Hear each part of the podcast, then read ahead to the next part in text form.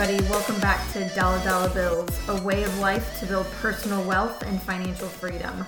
I'm here to talk to you guys today about something not so happy of a subject and, and really what I want you guys to be thinking of to prepare for this proactively. And it just so happens that it's it just ha- you know happens to be a recent situation in my own life, my personal life, where I, I have two individuals. I know them for different reasons. They're of varying ages, but the ages range from 40 to 60. And they both recently passed from cancer.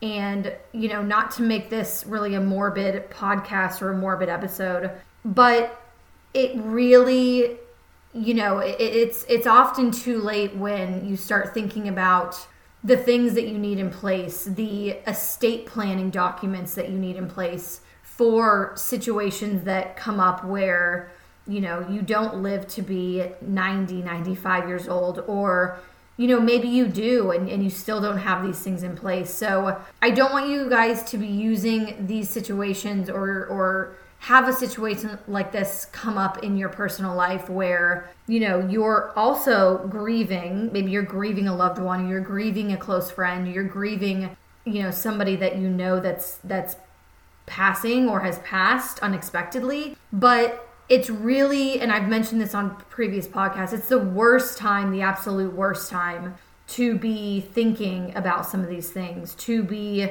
wondering where all of your loved ones assets are.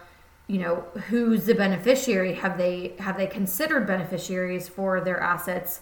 Do they have the proper documentation in place? So again not to be too morbid but i really wanted to use an opportunity that's happened to me personally very very recently and use that circumstance to just kind of reiterate and share both the the preparation you should be doing in your own life and the conversations you should be having with you know your close family and friends to make sure that they are also protected that they also are prepared and have the information and the documentation readily at hand so that when situations come up and and you know where you lose somebody and you're so full of grief that you're not having to navigate some of these logistics during that time because it's absolutely the worst time to have to be making decisions, have to be figuring out where things are, how you transfer ownership of certain assets, why it's it's a lengthy process, how to get through probate. The court system it, it can be lengthy and it can be expensive.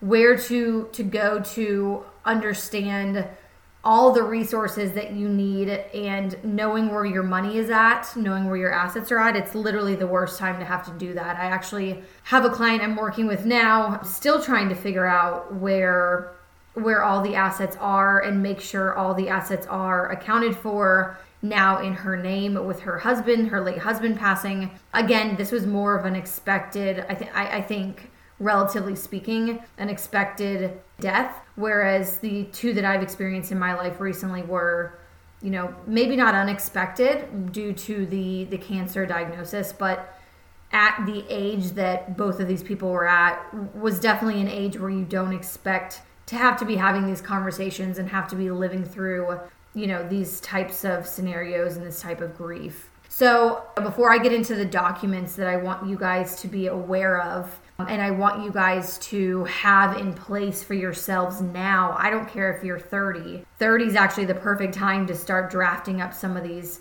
documents, especially if you guys have kids, you guys have dependents, people that are going to financially rely on you. Talk to your spouse about it. Make sure you guys know where all the money is and that you have it set up in a way where you guys not only can find the paperwork very quickly and easily, you can find all the legal documents very quickly and easily. But if anything were to happen, it's the last thing you want to have to think about and you want to have to plan for. You want to already have that planned out now while you guys are healthy, happy, and and you want to have all of those documents in place immediately so that you don't have to worry about it if and when, God forbid, something comes up or something happens, especially if it is something that is completely unexpected. So, jumping into those documents, the first one and I think it's the one that most people think about when they when they think of estate planning and they think of you know how do I prepare for death or how do I prepare for aging is is a will. And a will is basically the document that's that's used to describe all of your assets, all of your assets and property, basically everything you have that's of value, and you essentially are able to assign that to, you know, your various beneficiaries.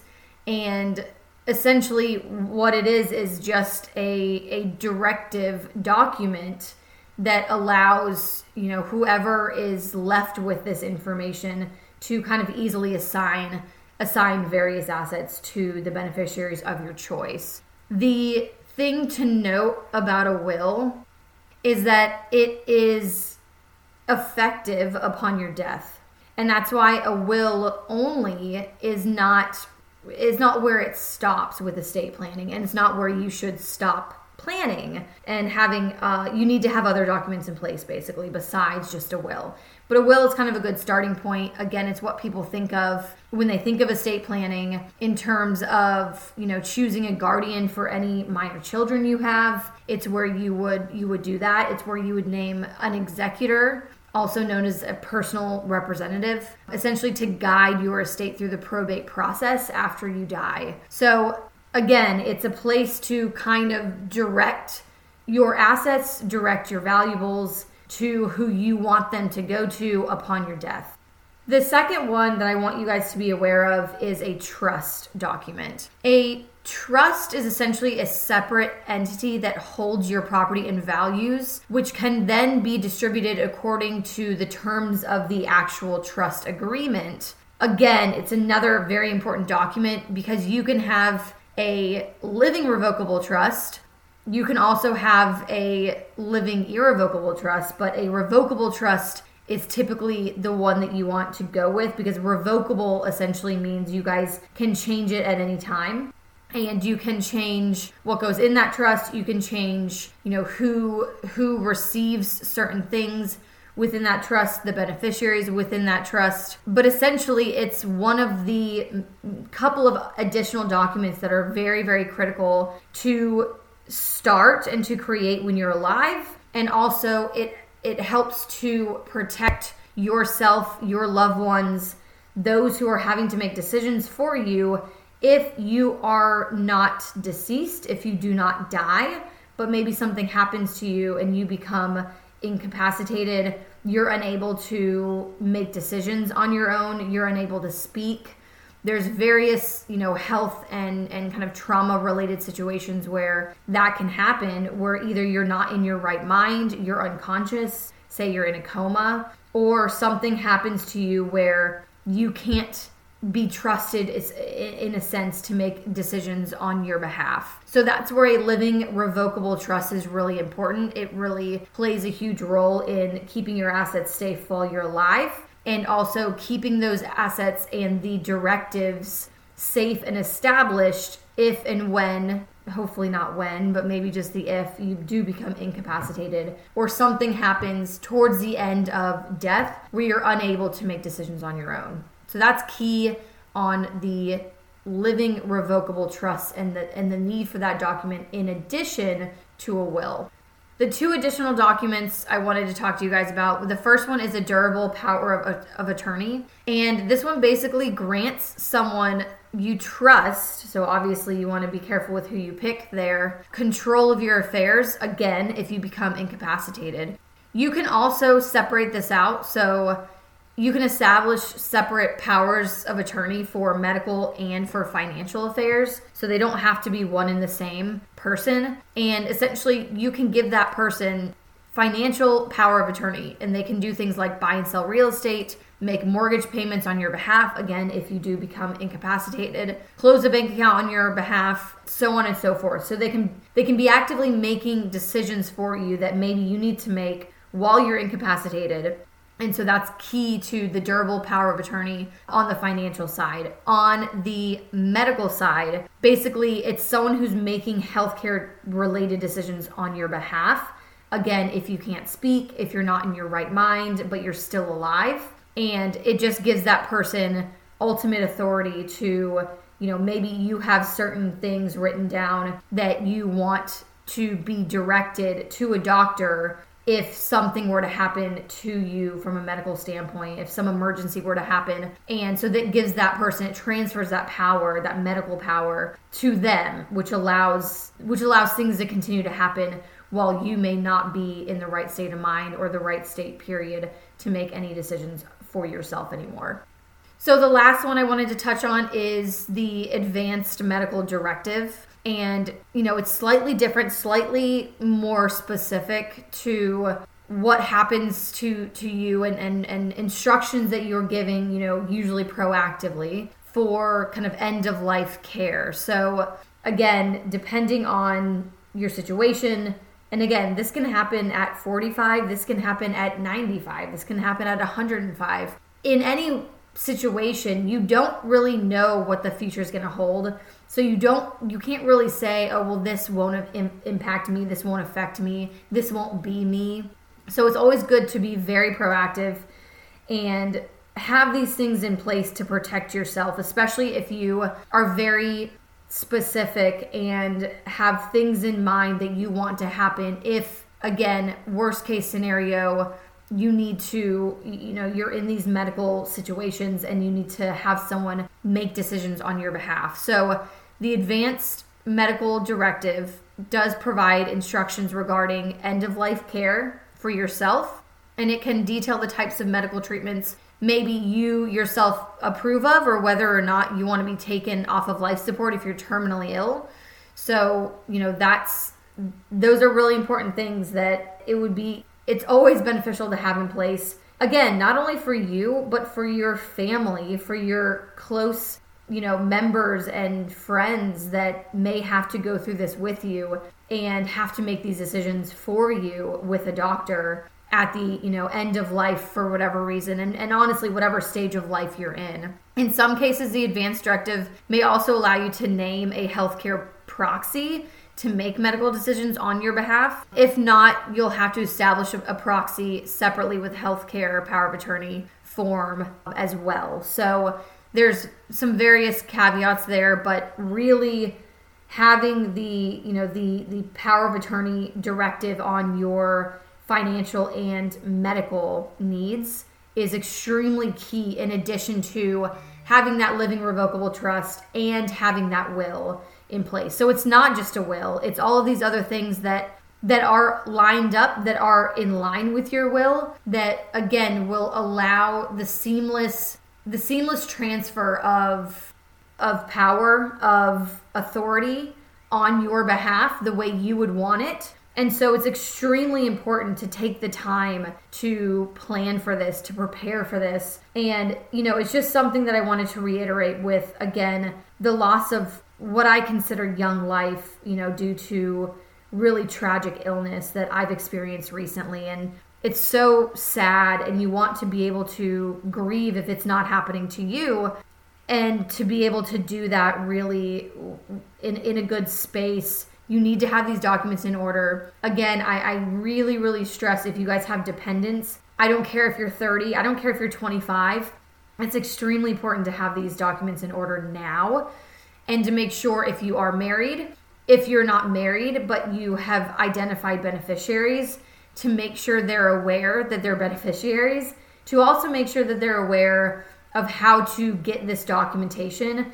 Maybe they don't know where everything is at in detail, but at least that they have access to these important documents. It's act- it's critical that they know how to get these resources on your behalf from you. And and speaking on beneficiaries, I just want you guys to know and and and to be aware that all of your assets right now. I don't care if we're talking bank accounts, you know, retirement plans, IRAs, 401ks, etc., etc. Anything that you guys have that is considered an asset should have a beneficiary assigned to that asset. If it doesn't, that could be very problematic. So make sure you go through all of your assets. Make sure you go through everything you have and and ensure you have an assigned beneficiary associated with with those assets and then lastly and again I, I i plug her all the time but Suze Orman does have a nice package. You can probably just Google it if you want to find it, where it's all four of these documents. And she runs deals on these all the time, but they have been